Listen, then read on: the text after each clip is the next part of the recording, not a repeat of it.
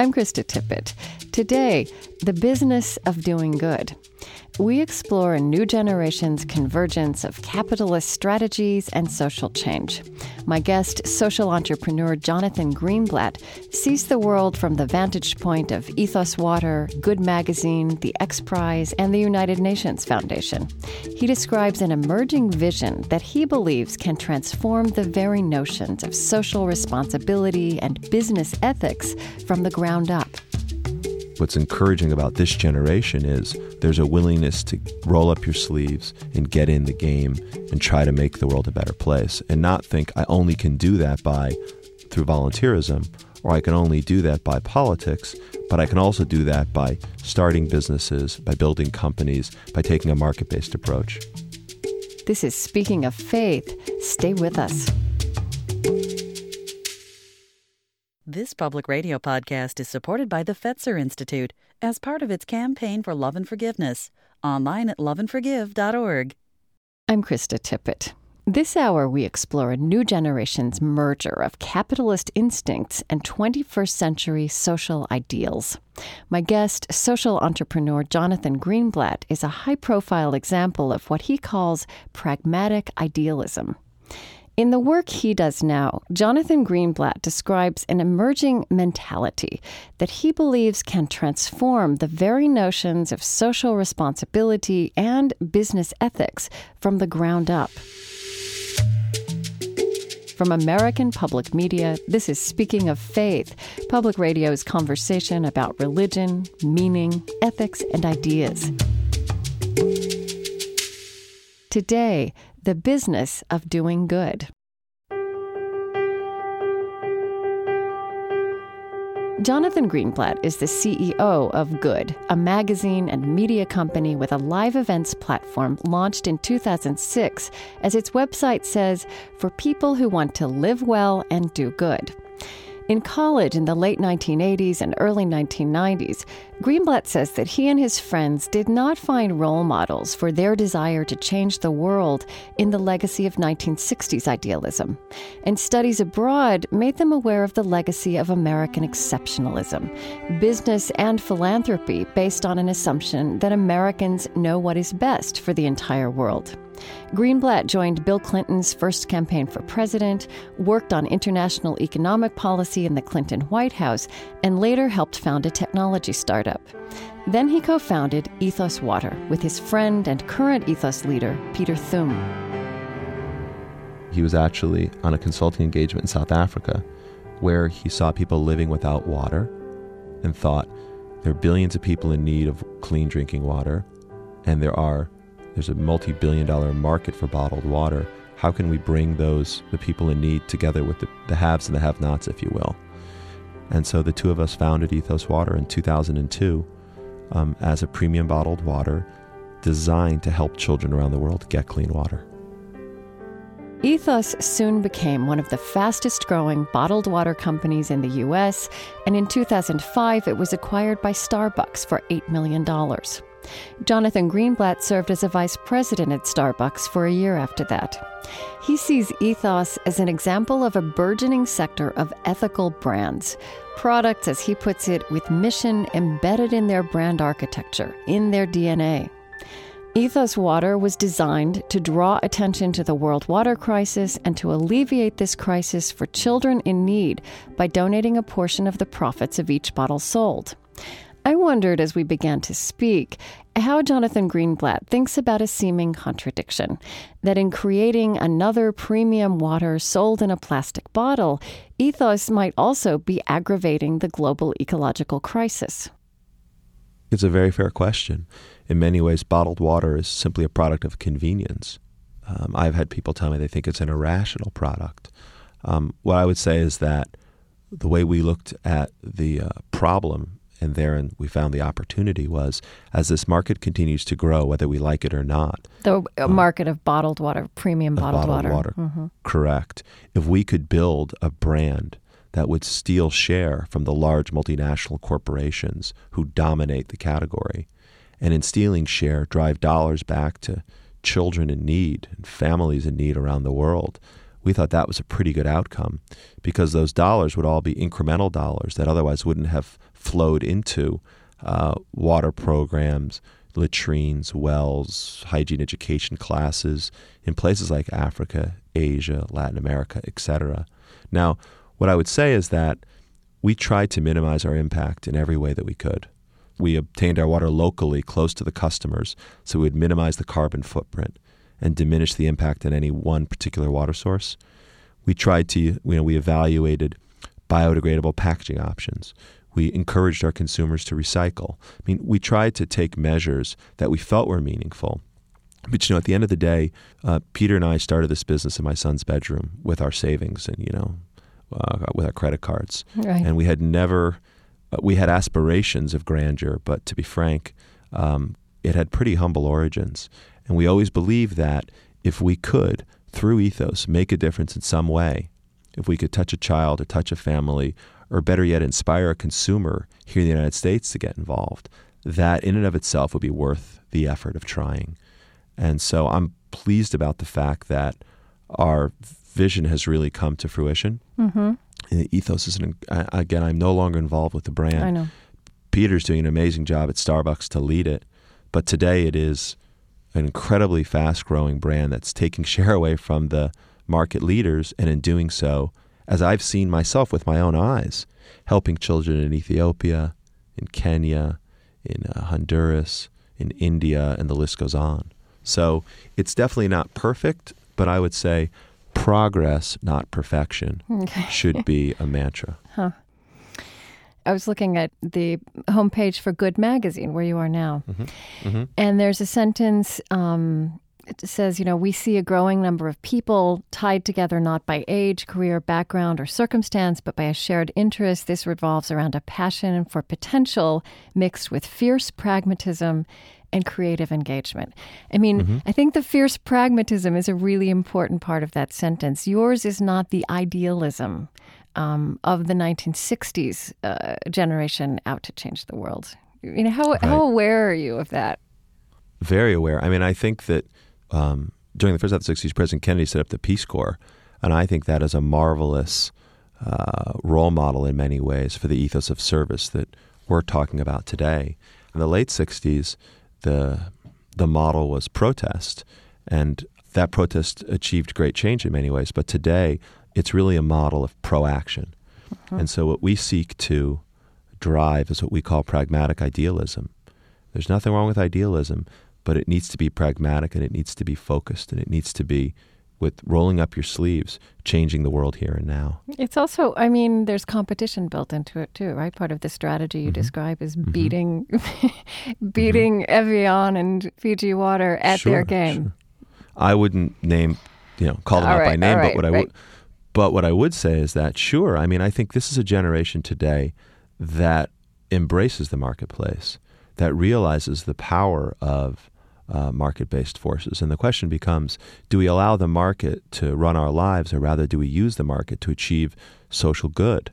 And you know, it's a bit of an in- inversion of what Milton Friedmanism, on Friedmanism, which has dominated economic theory for the past half century. He talks about that the purpose of a corporation is to generate profits for its shareholders. The challenge of or the opportunity of today is that shareholders' interests have changed, and they no longer think only about the bottom line. They realize that the bottom line needs to be considered on a more contextual basis.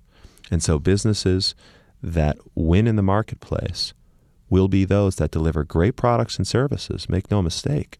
They have to achieve profits and succeed in their categories. But at the same time, you can drive social good in a way that creates a tighter, richer, and more enduring value proposition for everyone. And then I think, though, there must be uh, compromises and complexity that come with with with succeeding um, at what you're doing. I mean, Ethos Water was purchased by Starbucks, and there's a strategic partnership with PepsiCo now. Is that right? Correct. Um, and again, you're not there anymore, but you are not just aware of Ethos Water. You're dealing with all kinds of entrepreneurs all the time. I mean, with that kind of growth and success and institutionalization, um, I wonder how much of a danger there is of uh, some of the same kinds of greed and corruption um, that we have seen in some of these venerable businesses, um, venerable areas of commerce. Well, I, there's always an opportunity for risk, but I would rather try than not. And I think if we look at the world we live in today, the stakes are so high uh, climate change, global development, political reform, the list goes on. What's encouraging about this generation is, though there is always risk, there's a willingness to roll up your sleeves and get in the game and try to make the world a better place and not think I only can do that by through volunteerism or I can mm-hmm. only do that by politics, but I can also do that by starting businesses, by building companies, by taking a market based approach. And in actuality, um, those might be the more effective ways to reach scale and develop reach and actually touch more lives. The Friedmanism that Jonathan Greenblatt referred to is the thought of Milton Friedman, who won a Nobel Prize for Economics in 1976. He championed and legitimized the notion that a free market is more efficient than government at solving problems and improving people's lives. Here is Milton Friedman with the television interviewer Phil Donahue in 1979. Donahue asked whether Friedman ever questioned capitalism and the necessity of greed at its center. Tell me, is there some society you know that doesn't run on greed? What is greed? Of course, none of us are greedy. It's only the other fellow who's greedy. this, the world runs on individuals pursuing their separate interests. You know, I think you're taking a lot of things for granted. And just tell me where in the world you find these angels who are going to organize society for us.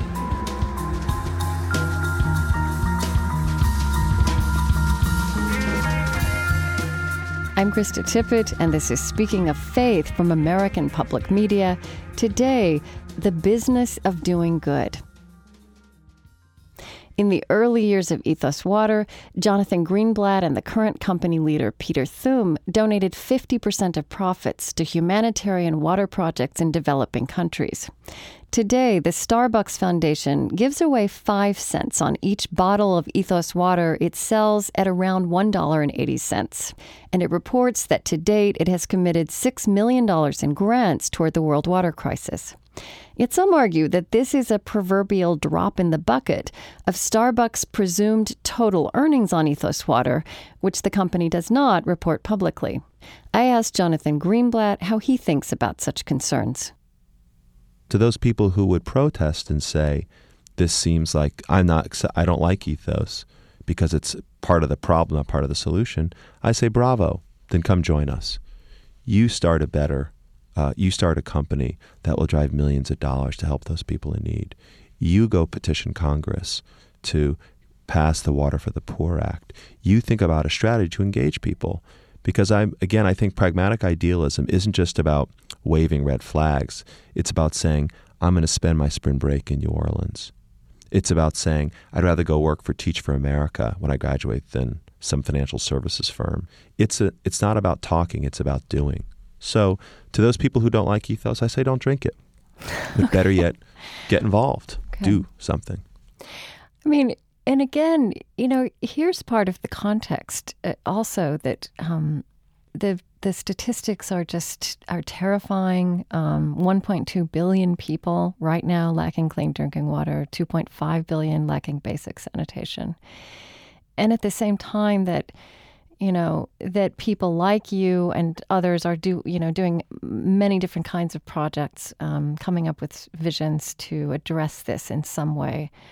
You know, you'll have a Goldman Sachs analysis calling water, petroleum for the next century, and mm-hmm. describing the great rewards uh, that are out there for investors who know how to play this infrastructure boom?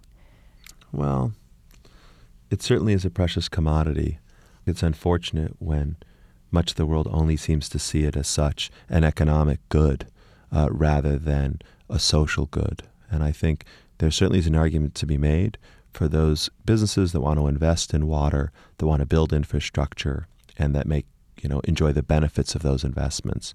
At the same time, it would be wonderful to see those same businesses put up matching funds or create other programs to while they are making money in the water game, making sure that everyone in the world has a right to affordable, clean drinking water. That would be a marvelous outcome because, you know, some people have said this to me before about ethos. They say, wow, the model's really imitable. Anyone can do that, right? Mm-hmm. And I say, Godspeed. Wouldn't it be marvelous if every multinational company that's making bottled water um, spent a couple cents per bottle to help fund water programs for children around the world? Wouldn't that be a marvelous outcome? And so, if every firm that's investing in water, as it, as you described as the quote unquote new petroleum, was putting money aside to make sure that those in need had clean water, wouldn't that be a wonderful outcome? So, yeah, so there's maybe a purist way to look at it and say, well, you know, wouldn't it be wonderful if that disconnect between the way we would analyze the water crisis as a human crisis mm-hmm. or the, or the way you can analyze it as an economic, economic opportunity, that that disconnect somehow collapsed, right? Yeah, but I think yeah. what you're saying is that that disconnect may always be there. And you're talking about operating on that assumption. Yeah. There may always be a disconnect by what some see as the economic sphere and what some see as the social sphere. What I would hope that we can do is try to build bridges between the spheres. Because I think when we do that, when we create um, companies and build businesses that connect the two, how does one drive financial returns and at the same time achieve social good? I ultimately think those are more sustainable, more enduring value propositions that will resonate with consumers and have a greater chance of success in the marketplace. Mm. So it's my hope that, and I think you're seeing this with the wave of social entrepreneurism that has really flourished in the last few years. More businesses built on that very premise of bridging the divide. Now, you've been kind of talking about this w- without naming it, but um, another thing that you have really challenged in terms of how you see the world and, and the um, projects you've been involved in, Ethos Water in particular, mm-hmm. is you know, you've said we should demolish the mythology around top down aid driven programs as the elixir for global poverty. Quite simply, the classic premise of aid to poor nations has failed. Mm-hmm. I mean, that I think is an idea that is growing. Um, I hear you saying it, articulating it very clearly, and that being a way you've seen the world and constructed your own enterprises. Yeah, you know, I think that uh, when I studied these issues in college and then when I worked in the Clinton administration, certainly on the front end, there was really a strong belief that it was aid that would solve the problem of global poverty. Mm-hmm. And the whole Bretton Woods system that we live with today, like the World Bank and the IMF, these institutions are built on the premise that aid is the strategy. It was the strategy to redevelop Europe and rebuild Japan, and it's the strategy to, um, you know, uplift the poor. And I think the verdict is in.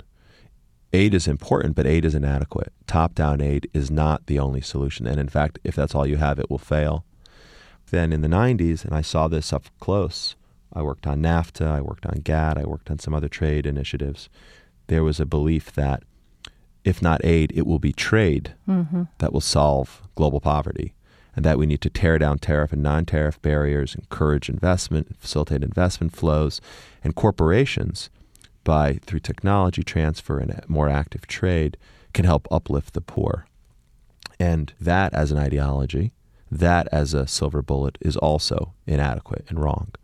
Aid and trade are both important, but I do think what you're referring to and what I'm encouraged by has been the explosion of not aid or trade as a strategy, but what I call homemade solutions to solving poverty. And these are bottoms up, enterprise driven approaches that leverage the entrepreneurial talent of local communities where it often exists. And what it needs maybe is a little bump, a little acceleration, um, and things like microfinance can help to provide that. But the right mix of aid, trade, and homemade is really a more holistic approach to sort of solving the endemic issues of global poverty. Well, give me an example. Exactly. Tell me about um, homemade. What did you say? Homemade. Aid homemade and, and uh, homemade yeah, solutions. Aid, trade, and homemade. Yeah, exactly. okay. okay, so um, give us a picture of what that can look like. Sure. Well, one of my favorites is uh, a group called Kickstart, which is um, actually has an, an office in San Francisco and is an organization started by two marvelous guys, uh, a gentleman by the name of Nick Moon and the other gentleman named Martin Fisher. And these were guys who had actually worked in the aid business before, but realized that home aid was really the approach to enable people to improve their livelihoods much more effectively than any top down m- model. So they created something they call, uh, aptly enough, the super moneymaker. Uh, talk about marketing. It's a it's a treadle pump that a villager, let's say in an area like sub-Saharan Africa, can use to irrigate sort of a very small local uh, area. Let's say a quarter acre up to an acre. Literally a treadle pump that with your hip you can rock and you can bring water from a low-lying aquifer out of the ground to irrigate crops and to you know enable produce in your again small garden, if you will. So it's a super moneymaker because of all the good things that can flow from it, or Exactly. um, and it's amazing because it's very cheap to manufacture and they market it through like a franchise strategy. And it has had a demonstrable impact on the lives of uh, families in places like Kenya and Tanzania and some of the other countries in sub Saharan Africa where they've rolled it out. And so it's far too small and far too trifling for anyone from the World Bank to notice. And yet it has had a massive impact on people. Kickstart teamed up with the Tanzanian rap star Mr. Ebbo to promote the Moneymaker water pump with this song called Don't Wait for the Rain.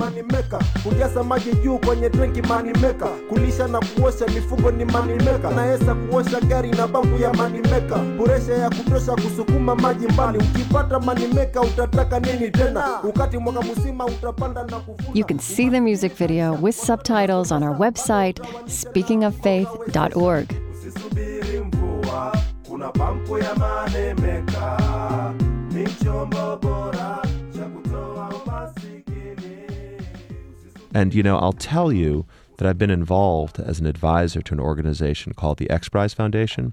It's a fantastic organization that really pioneered, in many ways, the modern concept of prize philanthropy. So you put up a prize to solve a difficult problem. So in 1996, the X Prize Foundation put out a $10 million prize to the first privately funded, non governmental team that could build a vehicle that could achieve suborbital altitude, 100 kilometers, twice within 10 days. And they did this because they wanted to catalyze the non existent space industry. And sure enough, what that prize did was attract all of these risk takers. And in order to win that $10 million prize in aggregate, they spent over $100 million worth of R&D. So it was interesting because a $10 million prize drove great leverage. And, you know, Lindbergh flew across the Atlantic uh, in the first part of the 20th century to win a prize. And the prize that the X Prize, you know, was sort of standing on the shoulders of, of that initial Orteig Prize, demonstrated the power of leverage philanthropy. And I've helped them to develop a concept to create an X Prize on poverty Oh, which is how can mhm. how can we use a prize concept to accelerate progress um, in this area to drive more homemade solutions to poverty and to encourage the forces that will catalyze this approach, this grassroots bottoms up approach to solving a really important global problem. You know, There's something in this that must appeal to an American imagination because you're using competition to do good, to drive good. Mm-hmm, But there's something counterintuitive about it as well. Yeah, yeah, uh, perhaps, perhaps, but I think again, I think we live in this in, in this day and age of pragmatic idealism. Yeah. It's not about saying there is one approach. It's not about saying it's only about green. It's not about saying you have to be a volunteer. It's taking a much more dimensionalized and I think a much more pragmatic approach to individuals, businesses, and nonprofits coming together to collaborate and move the world forward.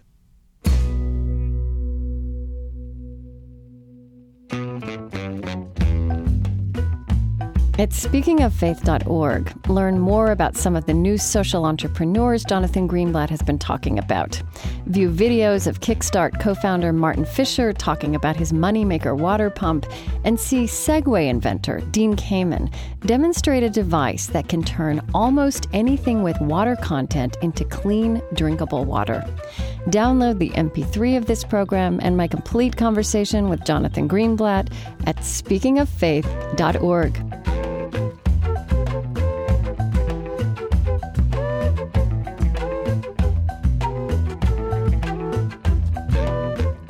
After a short break, more conversation with Jonathan Greenblatt, including why technology might improve the moral accountability of companies and how Wall Street might be changed by ethical brands and social entrepreneurs. I'm Krista Tippett. Stay with us. Speaking of Faith comes to you from American Public Media.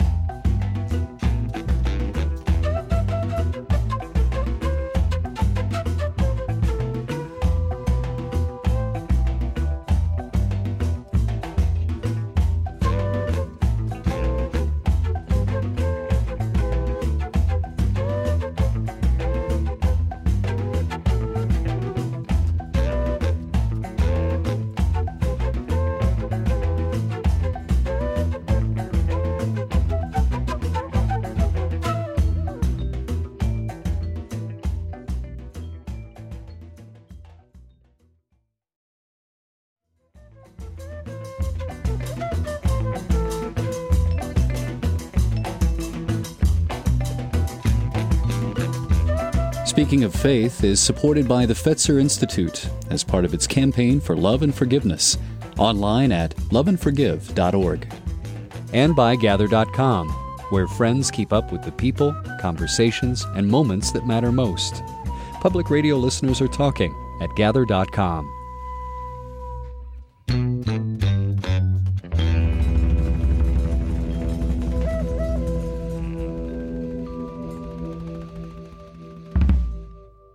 Welcome back to Speaking of Faith, Public Radio's conversation about religion, meaning, ethics, and ideas. I'm Krista Tippett. Today, the business of doing good. We're exploring a new generation's merger of capitalist strategies and social change. My guest, Jonathan Greenblatt, co founded Ethos Water, and he's now CEO of the media company Good, which has a magazine with about 60,000 subscribers and also conducts live events. Greenblatt speaks widely, teaches social entrepreneurship at UCLA, and advises a number of global projects from the X Prize to the United Nations Global Water Challenge. In the world in which he moves, the vocabulary of corporate social responsibility, or CSR, has given way to the language of ethical brands. And where some corporations have been accused of merely whitewashing their ethical image with corporate responsibility mission statements, new consumer watchdogs have coined the term greenwashing to describe companies that are green primarily as a marketing tool. In the work he does now, Jonathan Greenblatt describes an emerging mentality that he believes can transform the very notions of social responsibility and business ethics from the ground up. Let's talk about good. Um, good is is not just a magazine, right? It's a multimedia Yeah, it is not. project. It is. It is. We really think about good um, as a collaboration of individuals, businesses, and nonprofits moving the world forward. It's uh, good. Started as a magazine. It launched in September 2006 um, on the newsstand, uh, and it's not just about socially conscious content. You know, it's not just about um, sort of preaching to people. Instead, it's got to be entertaining. It's got to be stimulating. It's got to be fun. And what Good is trying to do is blend entertainment and relevance in a way that reaches, again, there's a bit of a demographic skew to it, but reaches the broad community of people who are pragmatic idealists, who want to move the world forward. And I think uh, an important dimension of that, and certainly to the time in which we live, Krista, is I think we live in a moment where we lose if we try to preach top down to people and say, this is good, as in, mm, mm-hmm. you should buy this product mm-hmm. or Shoulds. you should green your home. Exactly. Mm-hmm. Instead, our uh, dialectic is a conversation. It's not about us telling you this is good. Instead, it's about asking the question, what is good? So I think we're taking a bit of a different approach that's very consistent with the direction in which the world is going, and I think is the right approach relative to solving some of the great problems of our day. But I don't I don't really I mean I know that m- this is a media project, but I actually see it more as mm, an endeavor to build a movement or catalyze Mhm, a movement. You talk about the sensibility of giving a damn. Yeah, and I think that speaks, you know, in a way that's sort of a euphemism for this pragmatic idealism. Right. if we can make that sensibility the dominant sensibility, I think everybody wins. Because again, the problems we have in this moment in time are so colossal and complex. We need everybody to give a damn. We need everybody to get involved. What we won't do is tell you how you must do that. Instead, we'll just try to give you the pathways to find your route to giving a damn and to getting involved. So, um, how do you measure success? And I mean, you specifically. How do you how what do you look at right now that feels to you like success, and and how do you think about um, you know what you want to accomplish with this, and what That's will matter? Yeah, well, I think there are a couple ways to think about it. Um, how do we measure success? One thing that Good has done um, was to invert some of the classic elements of the mainstream media model. So let me give you one example. Big media companies, uh, and I won't mention names, but large multinational corporations spend a ton of money on direct mail to acquire new subscribers 40 50 maybe $60 and that's used to buy lists and to send mailings and then, as is often the case, they'll basically give away the subscription. So once they lock you in, they spend sixty dollars to acquire a new subscriber. You mean sixty dollars per person that they're approaching? per person. Mm-hmm. Per person. Then they'll say, and I'll tell you what, I'll give you twelve issues of my magazine for twelve bucks, or ten bucks, or eight bucks. They're cutting down a lot of trees and giving away a lot of money to acquire a subscriber, and they hope to make money on the back end, right through advertising. So Good turned the model on its head. And the founder said, well, why should we cut down the trees and waste the money? Instead, and if we're just going to give away the subscriptions, instead of us giving away that money, why don't we allow our subscribers to give it away? You spend 20 bucks to acquire a subscription, and then you get to choose um, the nonprofit to whom we will donate that money for you. Okay, so I was wondering how you could afford. What would be the business model behind giving away? Because you do advertise. You'll give a Mhm. hundred percent of the subscription fee to the charity of that choice, and you're saying that if it were a traditional model, you would be spending that money on luring that subscriber in the first place. Yeah, I would, the traditional model would be I would spend more money to lure the subscriber, and I would lose money on the subscription. Instead, we don't spend any money on direct mail. We don't spend any money on paid media. Instead, we say it's a better use of our resources to allow our subscribers to give that money away. And that will engender trial. And maybe more importantly, that will align individual interest with the greater good. As in, I get a magazine and a media product.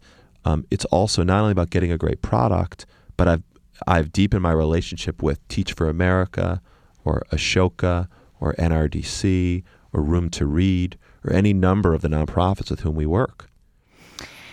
So uh, I want to ask you how you react to the cynicism that comes your way as well with this kind of venture, right? I mean, this word earnest has been thrown around in the New York Times and Gawker, um, your grating earnestness.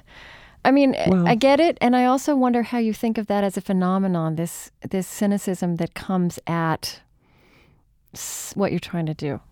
Listen, I think skepticism is healthy. hmm I think that there's utility to sort of asking hard questions and being really sober about the quote unquote new new thing.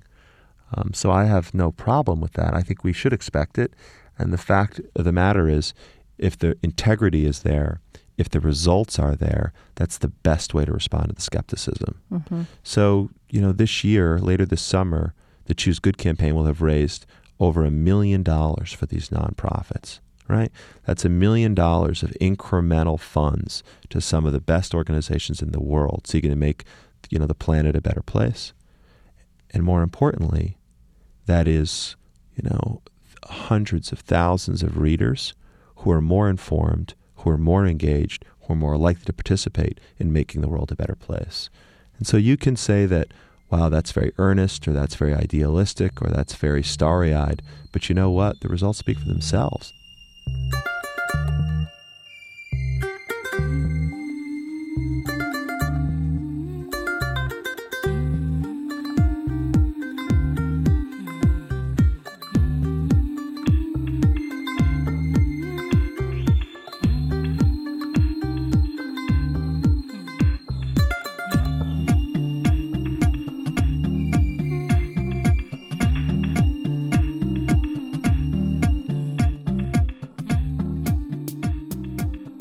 And then again, in this world of um, that falls under this large umbrella of socially conscious business, um, there are things legitimately to be cynical about. There's a new a new word, greenwashing.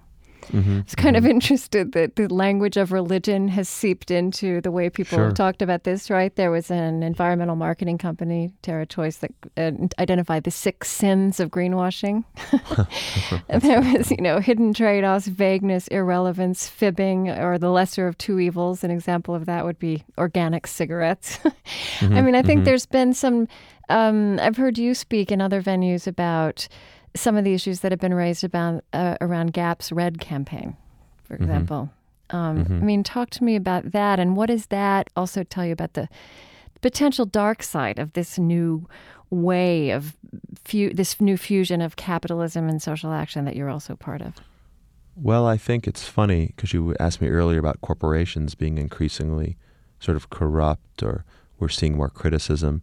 I think in many ways technology is accelerating the trend of transparency in the world in which we live today, where things are increasingly transparent and consumers are increasingly educated and empowered, they'll see through efforts that lack authenticity and they'll really right away discern what's quote unquote sort of cause marketing yeah. or a defensive greenwashing tactic.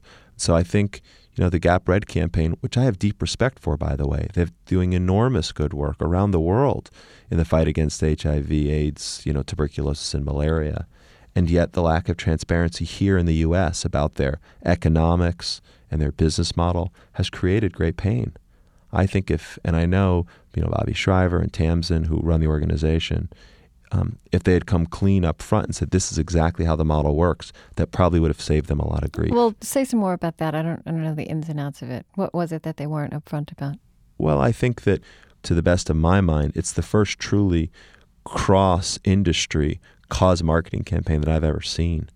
The challenge is only that when you walk into the Gap and you buy a t shirt, or you walk into an Apple store to buy a red iPod, or now when you order a Dell computer that's red, it's not always exactly clear about what the economics of that arrangement are. So, how much money goes to the global fund, and how is that money being used? Mm-hmm. Um, that was some of the initial criticism and they're trying now to be more transparent and they're using social networking and blogging to try to provide better exposure into what's actually happening with the dollars donated through uh, through the red products. But with that said, if they had taken that approach on the front end, it might have been a lot easier for the organization. So you know, this is kind of a question that comes out of my my experience. I've observed that some of the that some organizations that do the best work in the world can be most dysfunctional.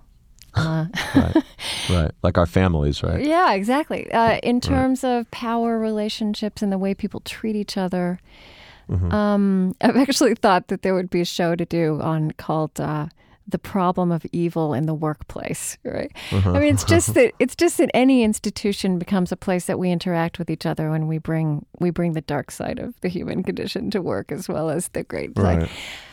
I'm just curious if you think, um, you know, as you're as you're speaking, I'm I'm wondering also if some of these things that technology makes possible, transparency, um, and also the the bottom up rather than the top down model of even institutional life Mm-hmm.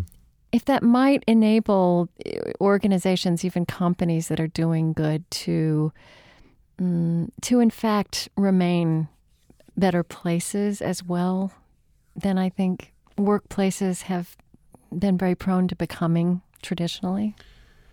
I, I hope so. I mean, I don't know that I know the answer to that, yeah. but I, I, hope that more communication mm-hmm. and a realization that you know, it pay the, the, the benefits of transparency rather than obfuscation.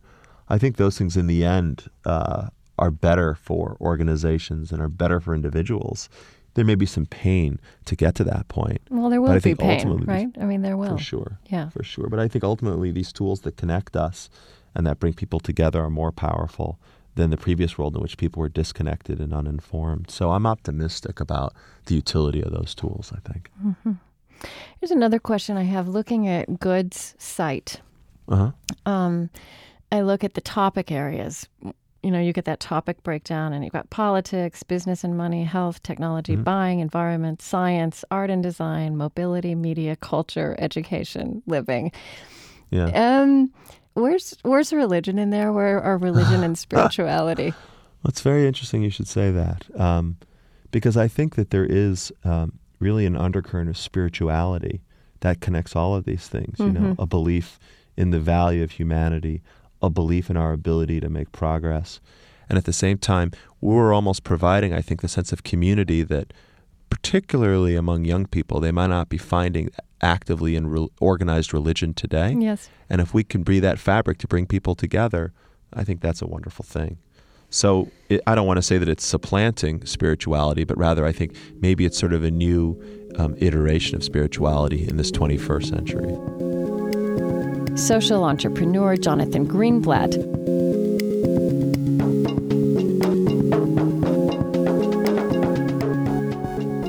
I'm Krista Tippett, and this is Speaking of Faith from American Public Media.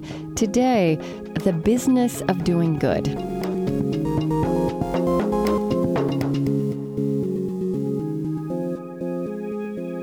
When you and I first began to speak, we t- you talked about American exceptionalism, which was something you became aware of. Mm, but this this sensibility of fierce pragmatism that you describe, I think, is also you know, is a very American thing, very American way of being in the world. And I just, mm. the, the, question is um, wondering when you are out in the places you go. I mean, you've mentioned, I don't know, Ethiopia and other places. I mean, do you sometimes have to check yourself? Um, your your impulses and your way of being good and doing good um, also in order to, to be to be re- responsible and responsive um, in other cultures. I mean, if you ask me, what's fierce pragmatism? Mm-hmm. You know, fierce pragmatism is the villagers I met in southwestern Honduras in uh, December 2004. I went to see a year later, and thanks to the water system that our money had helped to fund, you know, they had their kids going to school. They were growing crops they hadn't before. They had more livestock. That to me is fierce pragmatism. Okay. You know, fierce pragmatism to me is seeing these, meeting these, call them water activists, teaching hygiene educations in the most desolate, isolated region of Ethiopia on the border of the Sudan, who, despite all of the travails of their time, again, literally are teaching water education to their fe- to villagers and to other villagers who they visit on a regular basis. Um, that's fierce pragmatism. What is what is actually a sobering uh, rebuke to American exceptionalism is when you see the incredible progress uh, and the incredible potential of people in all corners of the world, and you realize that again we're all just human beings, and the the the gratitude we should all have for the time and the place in which we're born, which I think is nothing other than you know luck um, because beyond that, it's it's fierce pragmatism, which allows people to live, hmm. you know, fruitful and potential lives of high potential. Okay. Um, do you struggle with taking the way you're thinking and other people like you are thinking about business or this fierce pragmatism, this fusion of um, doing good and and also turning a profit. Um, is there a tension um, with, you know, with Wall Street? I mean, with with what still is, um, still are the kind of primary institutions. Um, how, how does that work? I think so in a way, and in a way I think not. So I think there is some tension with traditional institutions who don't really understand how to place a value on a business that donates its subscription revenue, right? Mm-hmm. Or that or a bottled water company that would donate part of its revenue. I think that can often be hard for people who um, are steeped in Friedmanism to understand. And I think the capital markets of social enterprise um, are still quite nascent and young. So it's hard to figure out how do you classify this kind of a company. And there are people doing interesting work in this regard. Uh, people like Jake Gilbert, the founder of B Corp, thinking about how do we define a new class of companies that aren't just for profit, but are perhaps for benefit.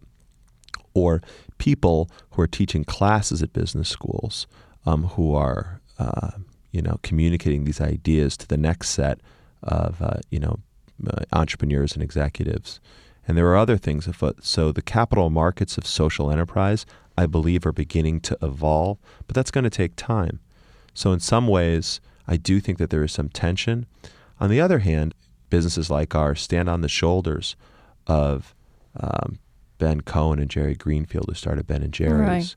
We stand on the shoulders of Gary Hirshberg, who started Stonyfield Farms of the Roddicks, who started the Body Shop, of Paul Hawken, who started Smith and Hawken. And I say that because there have been other examples of breakthrough brands that were based on social change. What's different now is the proliferation of these kinds of companies. So yeah, I was going to ask you. I mean, another generation of, of business leaders and entrepreneurs had a role model and or a, kind of a mm, philosophical guiding figure in Greenleaf and the idea of servant leadership. And um, what you're talking about is uh, are role models in terms of people who really kind of created enterprises differently from the ground up. Mm-hmm, mm-hmm. That's right.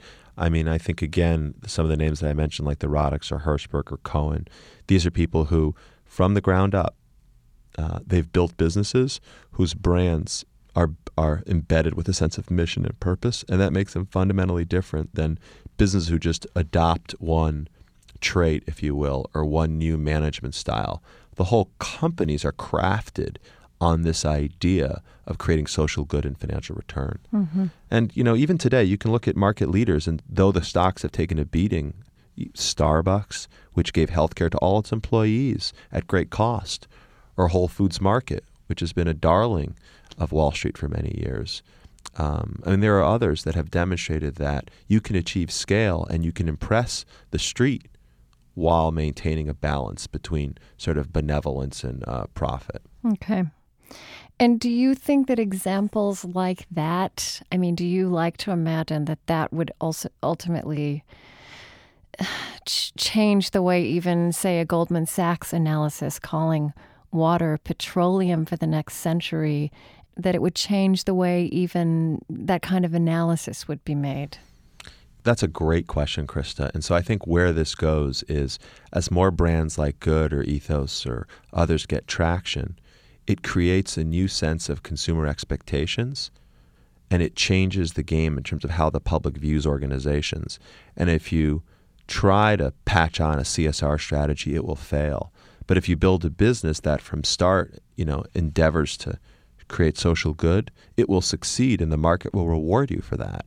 And so I do think that w- whether it's the businesses I've been in, been fortunate to be involved with or others, the more success, the more market acceptance, the more we change the game forever. I really don't think this is a movement. I don't think this is a fad. I think this is a shift. Hmm. And as we accelerate that shift, there's a new equilibrium that Wall Street to you know business schools to uh, the business press all will then follow.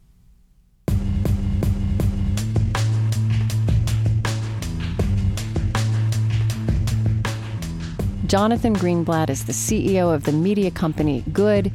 He also teaches about social entrepreneurship at the Anderson School of Management at UCLA.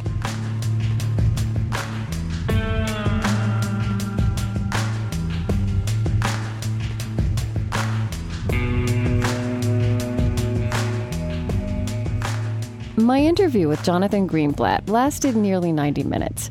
But to make 60 minutes of radio, we have to be ruthless in our editing.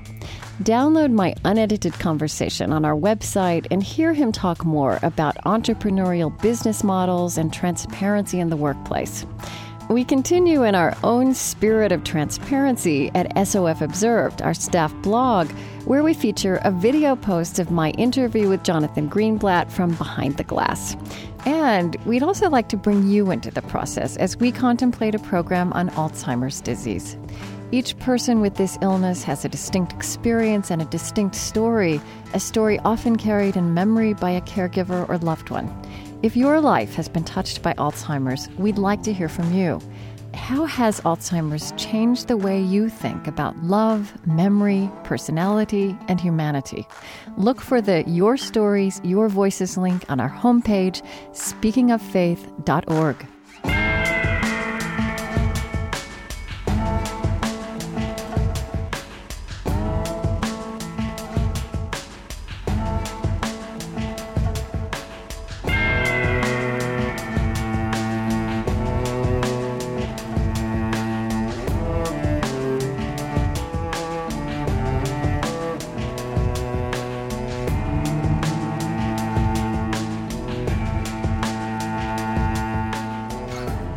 senior producer of Speaking of Faith is Mitch Hanley, with producers Colleen Scheck, Shiraz Janjua, and Rob McGinley Myers, with help from Alda Balthrop Lewis. Our online editor is Trent Gillis, with web producer Andrew Dayton. Special thanks this week to the Push Institute. Kate Moos is the managing producer of Speaking of Faith, and I'm Krista Tippett.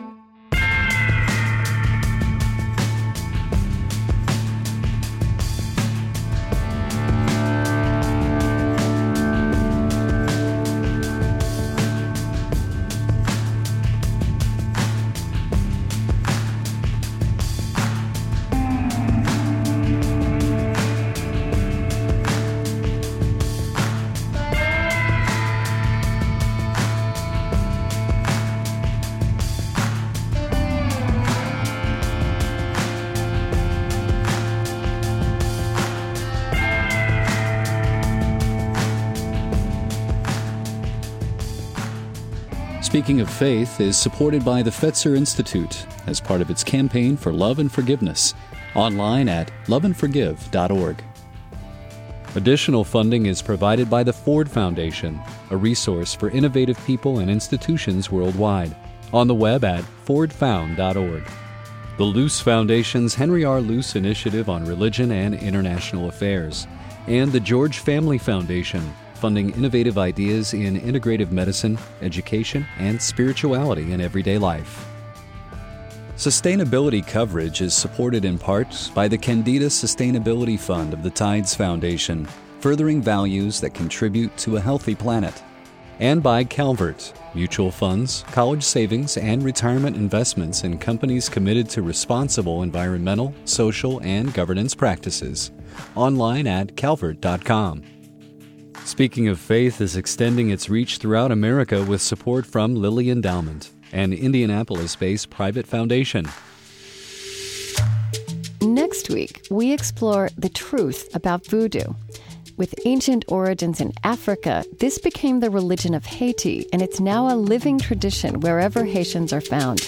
Please join us for the next Speaking of Faith. American Public Media